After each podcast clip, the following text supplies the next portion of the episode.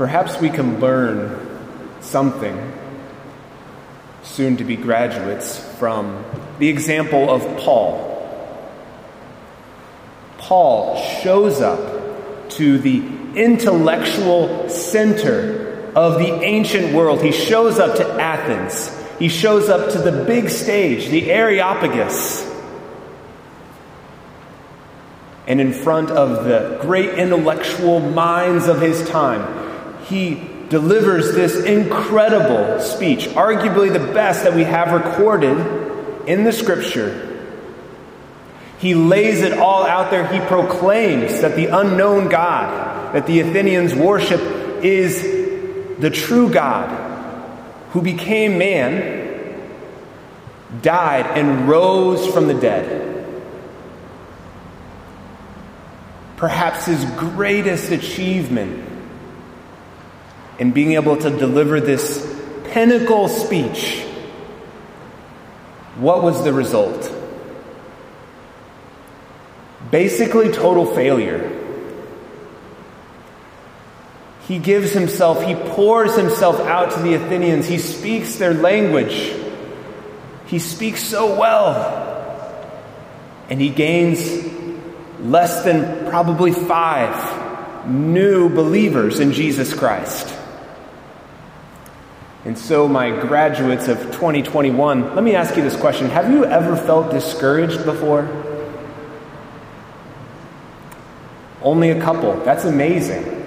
Praise God, the rest of you haven't had this emotion. It's not fun.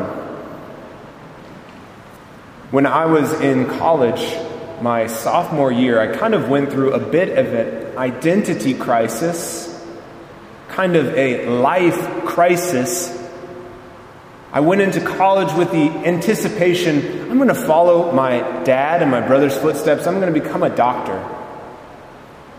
First year, classes weren't great. Second year, you get into organic chemistry, get into some of these other classes, and you start to think, why in the world am I here? This is impossible. This is so hard. I'm not even sure if I like science. Why am I doing this? Is the goal even worth reaching?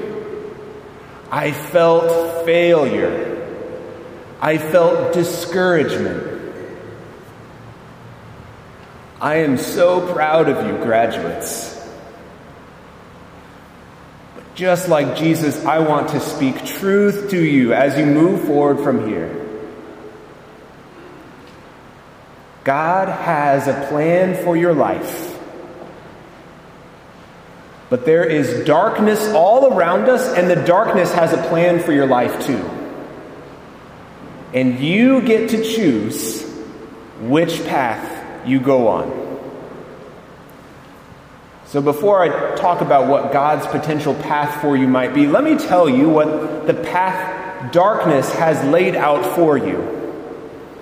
And it actually begins with discouragement, which is why this year has been and can be so lethal for so many of us because it sets us off on this trajectory that leads to our downfall.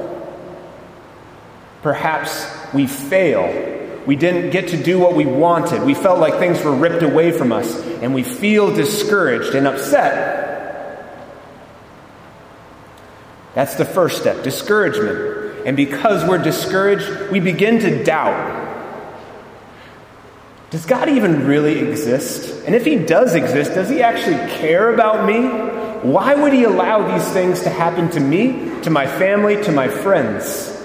Why 2020? Why 2020, God? Doubt, discouragement, to doubt. And you know the next step? Depression. Depression. And I hope, I hope that at least some of us did not even get to this point in the journey. But I bet many of us have tasted some of that depression in this last year. Anxiety and depression are off the charts, especially for high schoolers. It gets a little bit harder to wake up in the morning. It's hard to motivate ourselves, to put on the mask, to go to class, or to log into Zoom, right? Gets harder and harder, a burden increasing, increasing, increasing. And you know what the last step is? Despair. The darkness leads you to the sense of failure, which leads to discouragement, which leads to the doubt that God cares about you or that we have really anyone that cares about us. And we become depressed, and finally, we don't want to get out of bed in the morning. Why go on? What's the point? Does it make any difference? Does my life make any difference whatsoever? I have felt these things. This last year wasn't just discouraging, leading to despairing for our high schoolers, for every level, for clergy too. And I'm sure I could have my brother priest come up here and share their levels of discouragement as we tried to minister to the people of God, tried to minister to people who were dying and having the walls and the doors closed in front of us. Having that moment when I have to sit down with a family after their loved one has tragically passed and say, by the way, you can only choose 10 people to be at this funeral. Your heart breaks wide open. Have we not all experienced some of that heartache? Paul experienced the heartache over and over. Sense of failure. Is what I'm doing even, does it matter at all? No one seems to be listening. And yet he persevered. I want to give a special shout out to, I believe, five of our senior men. These five senior men played football. They played football for four years, and up until this year, they had yet to taste victory. Okay?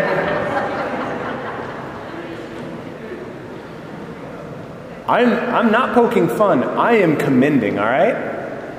I am so proud of these guys.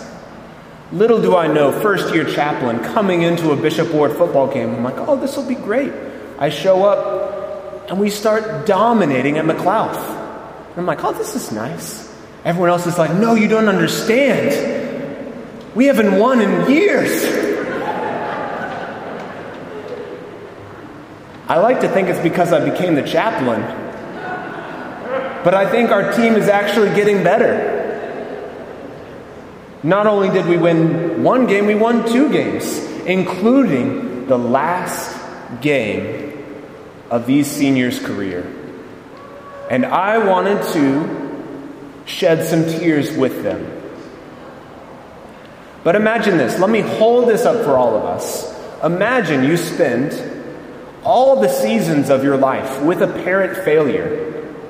You don't seem to be going anywhere, and you start to be discouraged, to doubt, to be depressed, and to despair. I want to propose to you that we stay on the team. I want to propose to you that we keep playing the game.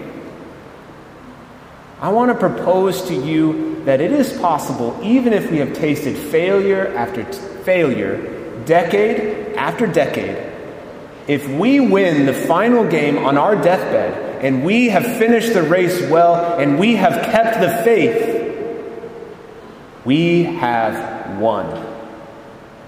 We have won.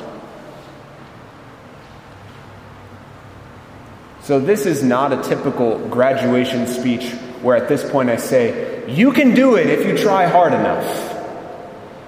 Because here's the truth you can't if you try hard enough. But you can if you let God do it for you.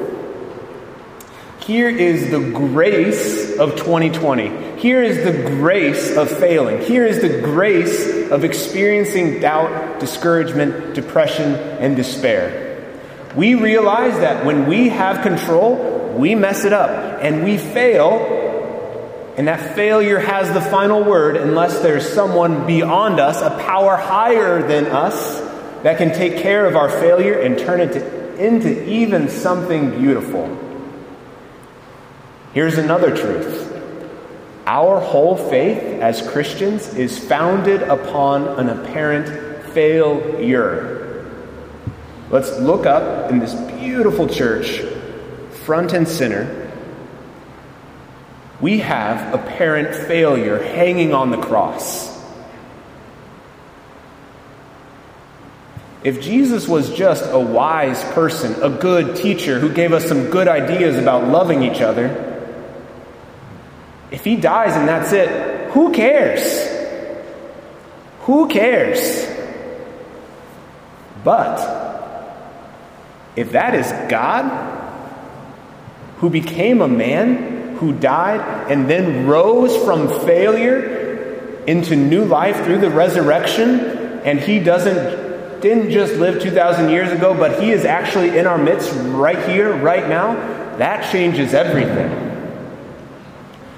This means no matter what our failure may be, if we turn back to Jesus, if we turn back to God, He will turn our failure into victory. This is what I desire so much for you graduates. I thought about making this homily five ways to lose your faith going into college or whatever the next step is for you. And I could think of a whole lot more than five. Instead, I want to propose to you three ways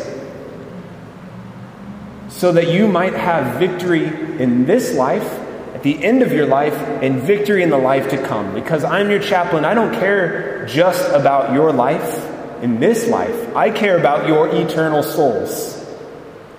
And if you allow the current of our time, of our society, of our culture, and of wherever you go next to dictate where you go, I'm concerned for your soul. So let me give you three things. If you remember even one, I'll be happy. That will help keep you on the narrow path. Because Jesus himself said, Wide is the path and the gate that leads to destruction. Narrow is the path of salvation, and few find it. Few find it. We cannot sugarcoat these words. It is a wake up call. If 2020 wasn't a good wake up call for us, I don't know what will be. I don't know what will be. So here are the three, okay? Something for you to remember on a daily basis, a weekly basis, and a monthly, maybe every couple of month basis. If you do these three things, I think you'll be okay. Seasons of failure will not lead to despair. Number one, when you feel discouragement, and really no matter what you feel on a given day, give Jesus time. Give him your time. Give him five minutes. If you commit to five minutes every day of giving him your time, first thing in the day and or last thing in the day, and you tell him about what you're feeling and what's going on with you, and you allow him to speak back to you, you will be okay. If you commit to going to church on Sundays, even when your parents, and especially when your parents aren't making you go, you will be okay. If you commit to saying sorry on a regular basis, and for us Catholics, going back to confession on a regular basis every month or two months, you're going to be okay. And if you do all three of these things, talking to God, having conversation with Him for five minutes every day, going to church every Sunday, and regularly telling Him and each other sorry, especially in confession for us Catholics, you're going to be great. And I have no concerns for you. If you allow the current of our time and of our culture to carry you, it will be comfortable, but it will be the broad way that leads to destruction. And I want you so badly. I want all of you seniors and all of you parents and friends to be on that narrow way that very few find so that you can have life not only now, but eternal life to come, which is the most important. Even if we were to fail all of our life, if we are, if we stay on the team, if we keep playing, even though the odds seem stacked against us, we will have victory in that last game. We will. We will. And so, thank you to you five senior boys that gave me this amazing lesson of fortitude, of perseverance. And as I hold it up, I think, Jesus, this is what I desire for myself and for all of you to be with you every day, to stay on the team, to keep going to church because it's the least we can do to thank you for the gift of our lives, and to regularly say that we're sorry, that we've messed up. We will be fine. I'd like to conclude with a little expression, really a little prayer and if you were to say this once a day, if this were to be the extent of your prayer, you don't even do the five minutes that I ask, even this will go such a long way. The expression is this especially when you meet failure, obstacles. I don't think I can do this anymore when we're feeling depressed to the extent, maybe to the point of despair. If you say these three simple sentences, I think it will change everything. I can't. Speaking to God, I can't. You can. I'm yours. I can't. You can. I'm yours. One more time. I can't. You can. I'm yours. And I would like us all to say that. Let's say three times. Three's a good number, all right? Let's let it go deep. Seniors, you've already forgotten everything you've learned at Bishop Ward, I'm sure. You've already dumped all of the knowledge on those finals, okay? So your head is empty and ready to be filled again. All right, you ready? I'm going to say it one more time and then we're going to all repeat it together. I can't, you can, I'm yours, okay? I can't, you can, I'm yours. I can't, you can, I'm yours. I can't, you can, I'm yours. Jesus, we thank you and we praise you. We recognize our limitations, our failures will ultimately lead us to despair unless there is hope in you. Jesus, we entrust ourselves to you. We entrust this time of pandemic to you. We entrust all of our mistakes of our past to you. We say we're sorry, Jesus, and we say we trust in you. You can if we surrender ourselves to you. Jesus, we surrender ourselves to you in this Eucharist. You do not leave us orphan. You come to us, and every time we step foot in a church, we feel your presence. Come into our minds, into our hearts, into our bodies. Give us new hope for that which is to come. You desire victory for us more than we desire it for ourselves. Jesus, turn our failure into your victory.